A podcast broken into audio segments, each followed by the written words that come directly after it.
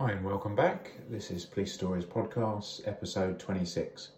I'm going to talk about a series of short stories about my twenty-eight year career in the U K police force across uh, three different forces. Um, been covering various subjects, as you've possibly heard, if uh, this isn't your first time, and if you are, if it is your first time, then welcome. Um, downloads are going very well, thank you. Um, and uh, yeah, I'm really pleased with that side of it. As you know, we're on uh, YouTube and all the various uh, podcast type download sites, so um, yeah, it seems to have quite good coverage, and, and definitely the, the listeners are building, so that's good. So uh, somebody somewhere must be uh, finding it vaguely interesting, unless of course just one of you is repeatedly downloading it, in which case thanks anyway. Um, so today we're going to talk about another tough subject, you know, very difficult to deal with uh, easy subjects all the time because there isn't many of them in the police, unfortunately. Um, so today we're going to talk about one particular case uh, which involved uh, a suicide um, using a shotgun, and in fact there's a, a second one as well that I'll bring in uh, the same same sort of uh, scenario as well, unfortunately. So, you know, if you don't want to hear about suicides, if you don't want to hear, you know, pretty unpleasant details, then now's the time to switch off. You know, this one won't be for you. So I thought I'd put in just a little warning for you. There'll also be some tangents, no doubt, and a little bit of uh, blah from me about various things, but particularly around perhaps armed officers and things. We might cover a, a couple of areas there. So um, we'll talk about the call today first off then. So I think last week we talked about I've been away on the surveillance course, and I've done that three-week surveillance course. Um, I won't ruin it if you want to go back and listen to that episode, but um, yeah, it turns out I'm not the best surveillance officer. Um, But there we go, such is life. Um, now, I was heading towards uh, trying out for firearms at some point. You know, I'd I'd had I'd been brought up around guns, shotguns, particularly sort of clay pigeon shooting with my dad and stuff. So I was pretty comfortable around guns, and you know, they didn't concern me. Some people did not, you know, want to go near them at all in the police and would avoid them at all costs. And, and others, you know, were sort of fairly comfortable with them, um, particularly ex-military types. Um, of which, you know, there are a lot in the police. It uh, doesn't necessarily mean that you're good for um, an armed unit, though. You know, they have to be very careful about the people they pick, because obviously firearms in the military and sort of um, when and where and how much particularly you would shoot in the military is very, very difficult uh, or very, very different, sorry, to, you know, to in the police. Um, This first story though, so I'd been on this course and I'd come back to team, so I was back on response in uniform by myself, found myself single crewed, which, you know, was becoming more and more common even at though even at that point, you know, when we're talking now, you know, over twenty-five years ago. Uh, now it's very much the norm, you know, for for some forces. Um, so I was single crewed, so I was fairly used to it. I had maybe three, three and a half years in, something like that. Was pretty comfortable though with what I was doing, you know, had dealt with quite a few things and not a lot fazed me. And ultimately, if you weren't sure or you didn't know, you know, you could call up the sergeant on the radio, presuming that you had a, a signal, that is, and just say, look, I've got this, I've got that, I'm not quite sure, you know, what to do with this or how to proceed. Um, and invariably, you know, hopefully you'll be getting some other units out to you if you're a bit stuck anyway. But on this day, I was single crewed. And I was uh, driving around by myself, chugging around the town, having a look out for anyone that, you know, might have been uh, looking shifty enough that would maybe warrant uh, a chat and possibly lead on to a stop search, et cetera. You know, which again is really what you should be doing as a, a cop, you know, um, looking for that self-generated work if you've got the time. And I had a call, um, very, very rural location out to a farm. Um, It was a bit scant, you know, there wasn't a lot of details, and as we've discussed many times, unfortunately, a lot of police calls come in like that, or you'll believe, you believe they're one thing, you know, and they're something totally different. Um, so um, this call was out to a farm in a very rural location, and all we had was really there'd been some sort of an accident and a firearm might have been involved. You know, it, it was it was really sort of garbled, and uh, the radio controller told me that, you know, they'd taken the call from a from a youngish sounding male, and that he was very upset and they couldn't really get a lot out of him. They just got that, you know, dad was hurt and something about a shotgun, you know, and, and then just need please get here now kind of thing, you know. So so that's all right, you know, we'll work with that and we'll we'll deal with, with what we've got when we get out there. So I go uh, hooning out to this location on blue lights, and even on blue lights, it was a good twenty minutes at least to get out to this place. And when I did get out there, I was met um, by this guy, and he was uh, fairly young, probably early twenties, something like that, maybe mid twenties. And he kind of looked me up and down, looked fairly fairly unimpressed with me, uh, you know, and then basically said, "Just you, is it?" You know, and I was like, "Yep, just me," you know. Uh, and I said, "What have we got then?" And he said, "Follow me," or "Come with me," or something like that, and basically just set off across the farmyard, sort of sprinting off. Now, of course, again, as we just discussed before, you know, I had, I probably didn't have body armour at that point, because I don't think you wore it as a norm, but certainly I had, you know, belt kit on, which is, you know, handcuffs and bits and pieces, so it always a bit, invariably, invariably you're in big, you know, clumpy boots and things, so you're at a bit of a disadvantage straight away, and this guy was, you know, a young, fit farmer, and he was off. Um, he was off across the farmyard, so I just sort of followed on behind him. And I was relatively fit in those days, so I kept up with him, and I assumed, you know, we were just going around the corner of the building or something, uh, but he just kept going, and I mean just kept going. We, we went across probably two or three very large fields, and it must have taken us fifteen minute jog at least to get where we were. So by the end of it, you know, I was in a bit of a state, but um, I tried to hide it as best I could. And as we sort of turned the corner into this field, into another field, Um, the guy started slowing down, um, and then I came up beside him, you know, and he said, "Look, there he is, that's my dad," you know, and I could just see the bottoms of a pair of wellies, you know, in the distance, Wellington boots, uh, only the soles of them, that's all I could see, because um, the light was starting to go, and um, so I thought, right, okay, you know, so, so he's laying down, you know, he's obviously, obviously been injured then, I assume.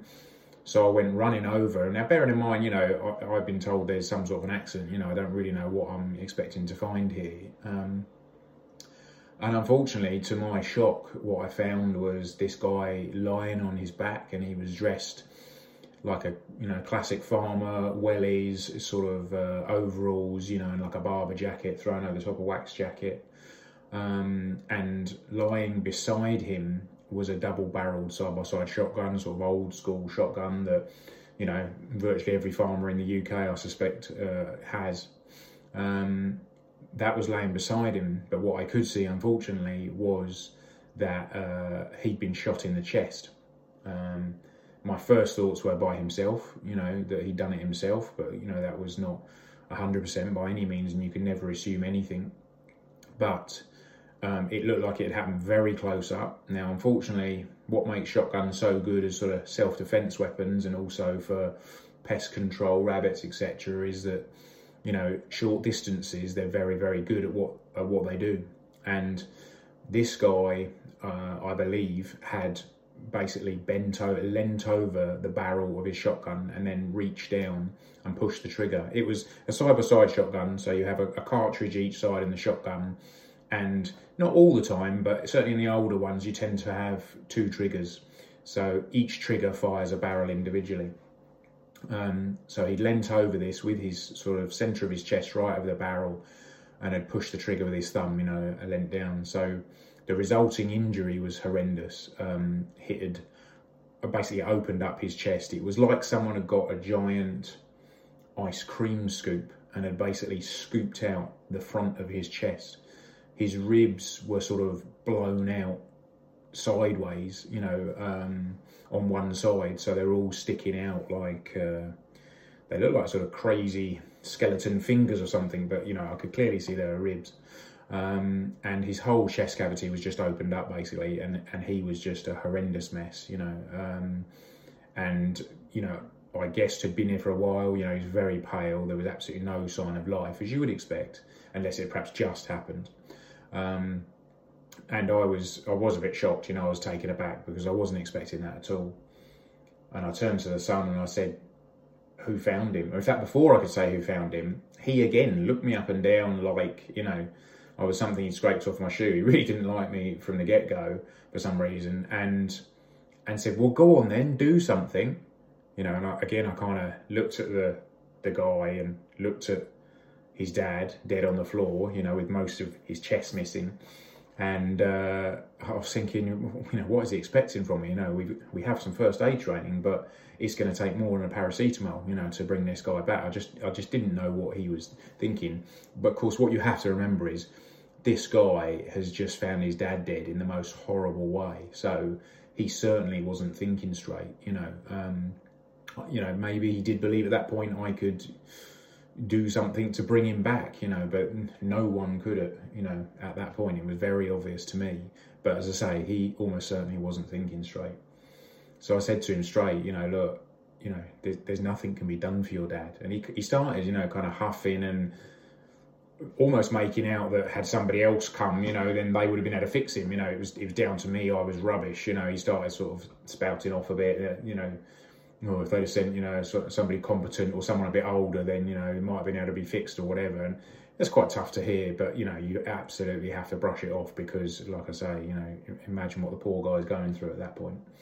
Um, farmers, unfortunately, we used to see quite a few suicides, and I think the figures across the U K, you know, I'm pretty sure uh, a farmer is quite high on the list of, you know, likelihood for suicide. Have a really tough life, um, you know, financially very, very difficult. Um, you know, people say you never see a poor farmer, but I think that's because, you know, they probably get infinite loans and, and what have you. You know, some of them that are doing arable farming, growing crops, you know, they get one payday a year. Um, so that must be very difficult to budget that out through through the year, you know. And then if you're dairy, you know, you constantly hear about the prices of milk, you know, sort of falling through the floor, so that they're basically, you know, creating this milk by the time they've packaged it up and sent it out, you know, they're selling it at a loss, you know what I mean? It's not sustainable. So massive, massive financial pressures on, on the farmers, it would seem. And unfortunately, some of them just couldn't take it, you know. So this was their way out. Some people, unfortunately, commit suicide in the belief that, you know, if they have a large, uh, you know, insurance policy or something, that, um, you know, the payout will, will help their family and get their family out of debt. But, you know, I'm pretty confident all insurances, life insurances, basically don't pay out if you've committed suicide, you know, because they're very aware that people would do this, and, and I'm sure have done it in the past, perhaps before that clause was in, if, if ever. Um, so... Obviously, you want to help this guy. Realistically, you can't do anything. Um, I didn't want to touch him at that point because even though it, it does seem obvious what's happened, you know, it does look like he's committed suicide. I didn't know that for sure. I certainly didn't have the sort of skills or specialist knowledge to know that for sure. Now, I could have got hold of the weapon, and with a shotgun, you you break the weapon. So when you sort of push the lever, you open the shotgun, which is how you load it, but that also instantly makes it safe. So I could have done that. I had the knowledge to do that. The only thing is, um, in the police, generally, they don't like you touching firearms at all unless you're trained, unless you're an authorised firearms officer, an A F O, you know, generally... You don't touch firearms, you know, you leave them for an A F O to come along and clear them. Or sometimes we also have SOCOs, scenes of crimes officer, or C S I, crime scene investigators, depending on where you work and what you call them. Some of those are make safe trained, so they have the ability, they'll go to a scene, maybe a shooting or whatever, and once they've taken their initial photos and swabs and things for D N A, they'll then clear the weapon themselves, make it safe. And then normally it has like a green sticker or some sort of green tag or something attached to it, so that anyone at a glance can see that weapon has been cleared by somebody who's competent. Um, so, I mean, this is a classic for calling your sergeant, basically. I, I wasn't quite sure where to go with it from here, but I knew I was going to need undertakers. But did we need, you know, a scenes of crime officer out first to take some photos? And really I wanted to get the, um, the son away from the scene because it wasn't healthy for him to be standing there. Um, so with some resistance, he left, but I did say, you know, look, have you got, uh, you know, a blanket or something like that that I can cover him with? And that's a dual thing. Out of respect is one thing, and certainly perhaps that's what the son was thinking. And there was a little element of that, but for me, uh, from a work point of view, it was preserving it because, you know, it was going dark, no doubt. You know, this is the U K, we have quite a bit of rain, and, uh, you know, if you start getting things rained on, obviously it can ruin evidence. So...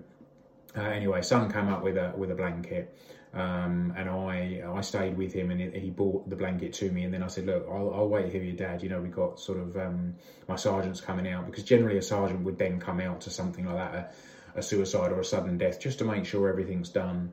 Um, quite often that would involve C I D as well, that would maybe sort of, you know, cast a, a glance over it, or maybe give you a quick call. The D S, detective sergeant, might give you a ring and say, just run me through what you found and what's happened, or maybe your inspector, you know, um, because everyone is just trying to make sure um, what's happened. Now, the norm in this case is that, and certainly now, uh, scenes of crime would come out, you know, so scenes of crime will come out, they take some photos. um, somebody who's forensically, you know, trained will have a look at that scene and just see in their own mind, are they happy with that? You know, is that, does that look correct? You know, certainly I believe he committed suicide, and there's some checks they can do, and they need to work out angles and look at the injuries and what have you to figure out if they also think that's true. Um, but invariably, as, as a P C, especially one who's young in service, you are going to be standing on that scene now waiting.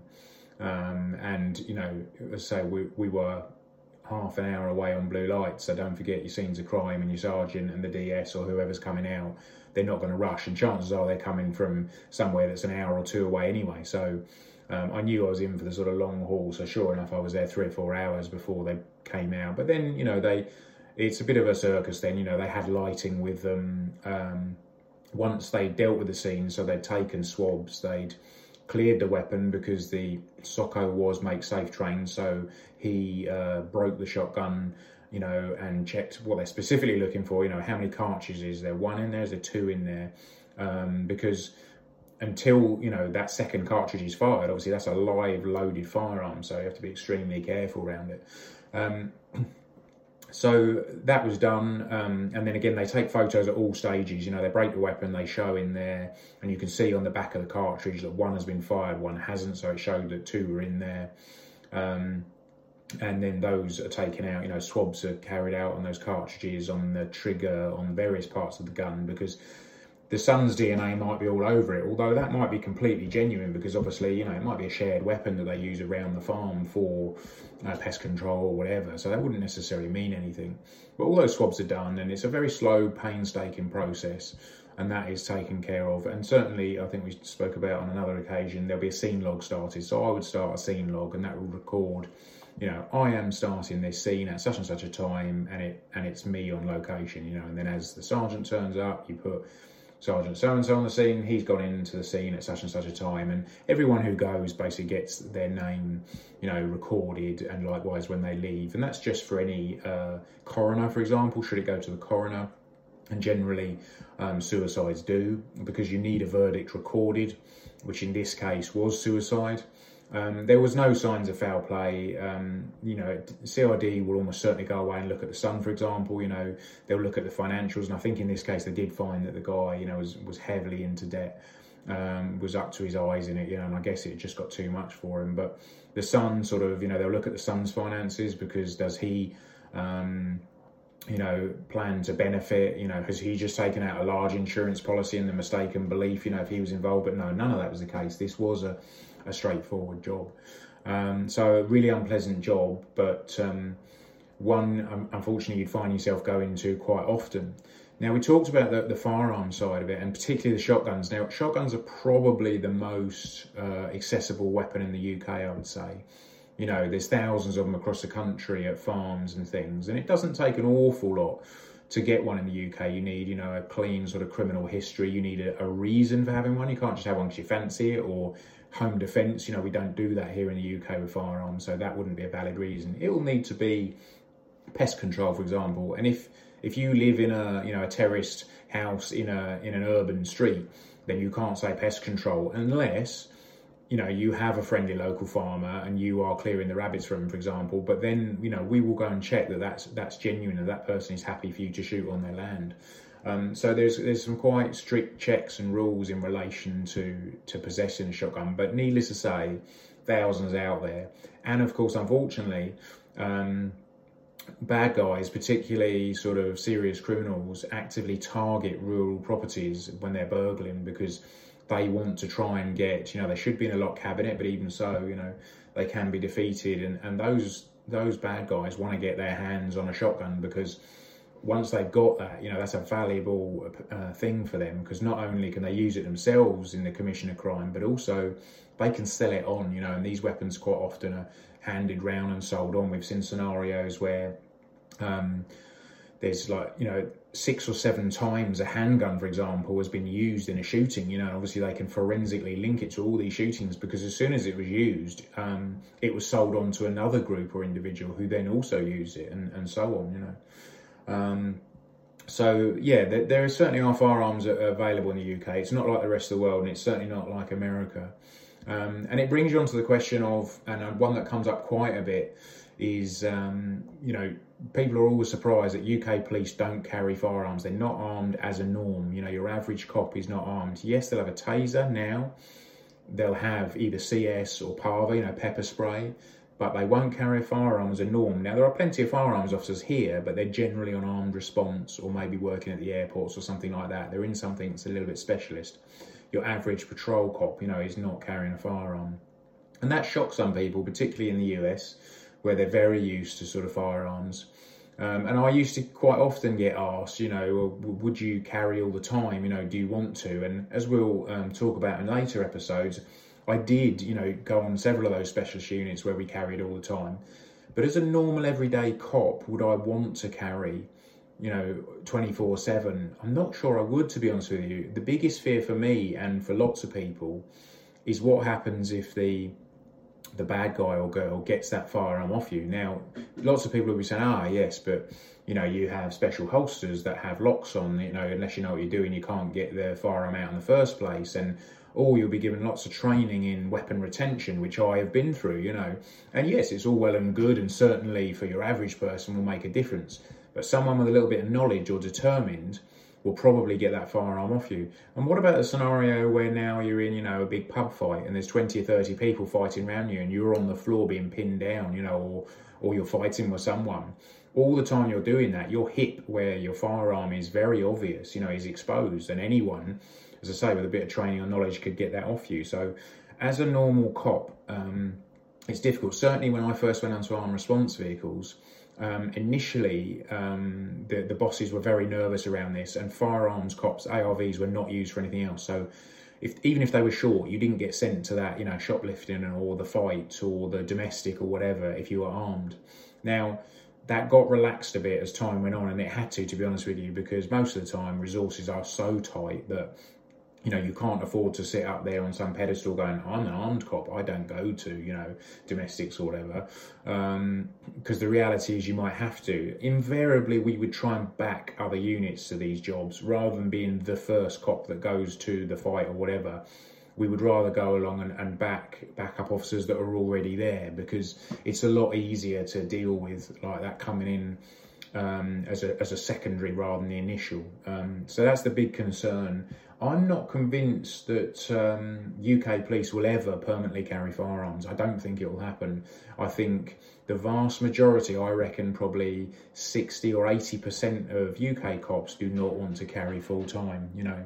Um, so I don't think uh, I don't think it will happen. But, you know, I have been wrong before, you never know. Um, so we were, talk, we were going to talk about a second scenario as well. Um, when I was on uh, A R Vs, quite often a thing you would be called to is to clear weapons. You know, we've already talked about only trained cops were allowed to go and actually make weapons safe. And I was called to a, a second suicide some years later, again with a shotgun. So I knew it was going to be, you know, a mess, quite frankly. And I went to a, a house. And uh, a very sad case, a young lad, he was only nineteen. He'd started um, shooting with his dad, clay pigeons, uh, and seemingly enjoyed it. Um, he's a really bright young lad, comes from a really decent background, really wanted to get on in life, you know, um, unlike some people, you know, but he was, he was really, really keen. And uh, had the sort of full support of his family and everything he did. He went off to university and he was fully expected to do really well. Well, he did do really well. You know, he he was up for, I think, something like ten A-levels, which is, you know, the sort of exams you take at the end of those courses. Um, well, either A-levels or, or degrees at university. But I think initially um, he was waiting for the results of his A-levels um, and he'd applied to his university. I think he was intending to be a doctor or something. Um, and he'd taken ten A-levels, which is a lot, you know, and um, uh, he was expecting to, you know, he was predicted to get ten A's, um, which is obviously the top mark. Uh, and that's what he really needed to get into his university of choice. Well, unfortunately, he ended up getting something like, I'm sure it was like, he got eight A's and two B's or something like that. You know, it was, it was hardly anything. It was a blip, you know, it was absolutely nothing. But to him, as a nineteen-year-old who was all about his sort of academic side of things, um, it was the world. And I still find it hard to believe that he uh, you know, chose to take his own life uh, because of, of how he he felt he'd failed. You know, now whether there was a lot of pressure on him at home to do well or something, but I mean, I spoke to his parents at length, and I, I didn't get that impression. I mean, maybe it was, but I honestly didn't feel it. So really, really terrible case, especially when young people are involved like this. We were called as A R Vs to clear the weapon. Now this guy, he got the shotgun from his dad's safe that was under the stairs, and he'd uh, loaded just one barrel. It was an over and under twelve bore shotgun, and it had a single trigger. Um, and normally the single trigger on those scenarios fires both barrels uh, consecutively, you know, one after another. Um, and that's, I think, the case with this one. But he just put one cartridge in it. He'd sat on his bed at home in, in his bedroom, classic sort of, you know, youngster's room with innocent posters up on the wall of, you know, his favourite football club and, and you know, some bands he liked or whatever. You know, it, it was like any other sort of kid's um, bedroom you'd find at that time, you know, when perhaps life was a bit more innocent, you know, in the days before mobile phones or, you know, probably smartphones certainly, and like, everyone living on the internet like we do now. Um, And he leant over this shotgun and he put the barrel in his mouth uh, and pulled the trigger. And, you know, if the last one was devastating with the with the chest shot from the farmer, it was, this one was absolutely horrendous. You know, um, it, it completely, you know, the front of his face didn't look too different because the barrel had gone some way into his mouth, but the entire back of his head was open. You know, it had literally exploded. I mean, it, you can't put it any other way. You know, there's no way to dress it up. The back of his head was completely open to the elements. It had this hole, that, you know, sort of as, as big as both my fists together, you know, massive, massive exit wound. And most of his head and the contents of his head were sort of splattered behind him up the wall and on the ceiling. It was a terrible, terrible scene. And we had to make that weapon safe. So you can't be pretty about it. There's no way of... of nicely dealing with this. Um, we had to basically, one of us had to get hold of his shoulders. Um, now, bear in mind, we didn't know at this point that if there was a second cartridge in there. So again, potentially this is a live weapon, so you need to be very careful. Uh, one of uh, my colleagues got hold of his shoulders and I got hold of the shotgun, being careful not to touch the, fig- the, the trigger. This is once, by the way, I'd point out that it, all the things we talked about earlier have come in. So SOCO have been in, all the crime scene photos have been taken, the swabs and all that stuff's been dealt with. Now they need to move on to the next stage where they break the weapon, you know, open it to see what's in there and stuff. And that's where they were using us for, because the SOCO wasn't trained to make safe. So we, uh, I got hold of the shotgun, and as delicately as I could, but I'm telling you, you know, you couldn't be delicate. It needs a little bit of brute force to extract it from what was left of his mouth. And um, having pulled the shotgun out, you know, he was kind of gently laid down on his bed. And then photos were taken as we kind of uh, opened the weapon to, to show the single cartridge in there. Um, and then the sort of forensic process continued, basically. Um, really, really unpleasant. I, spelt, I spent some time afterwards, a good half an hour or so, talking to the parents who were downstairs, and uh, I really felt for them, you know. I'm not sure, and I, and, and I appreciate people that commit suicide probably are beyond caring about anything. I assume that's where you get to. Um, but I, I'm pretty sure that the vast majority of people, if they knew what it would do to the people that were left behind, they would never consider it, you know, because... those parents, I never saw them again after that day, but I don't think they would have ever got over that, you know. And certainly in those early days, I had real concerns that, you know, one or both of them would do something to themselves, because they were just beyond distraught. You know, I can't tell you how upset they were and just couldn't understand it. And that was the big thing. There was no note left or anything. The assumption was, because again, they did all the background checks eventually into, you know, his finances, and was he involved in drugs, had he split up with a girlfriend, none of that, you know. And all they could find at all was the fact that he had, you know, got two B's, you know, which gave him eight A's and two B's rather than ten A's in A levels, which meant he probably couldn't go to the university he wanted, although I think actually he probably could have, uh, you know. Um, so just a terrible, terrible waste, and I really, really felt for that family. Um, But unfortunately, you know, you have to move on, and, and you can then, this is where it's really difficult. You can deal with a job like that, and then you can go out to a spitting, fighting, drunk nightmare who's absolutely enraged because his neighbour's parked across his driveway. Do you know what I mean? And and you really want to get hold of these people and literally shake them and say, have you any idea what I've just been dealing with? You know, you know, I quite frankly, I don't give a damn about your issue. It's so minor and low level, and you've made such a big thing out about it. You know, there's people out there who actually need our help. Um, and of course, your classic that you'd get the, the thing thrown at you all the time. Why don't you get a real job? Why don't you go and stop some criminals? You know, uh, you'd be like, well, I would, but unfortunately, I'm here dealing with an idiot like you, you know, and that's the thing. That's what these people don't get. You know, they call you about some minor neighbour dispute. You know, the neighbours cut their hedge. They can't just talk to their neighbour and have an adult conversation and sort it out. They have to ring the police. And while we're dealing with that, you know, someone's being attacked.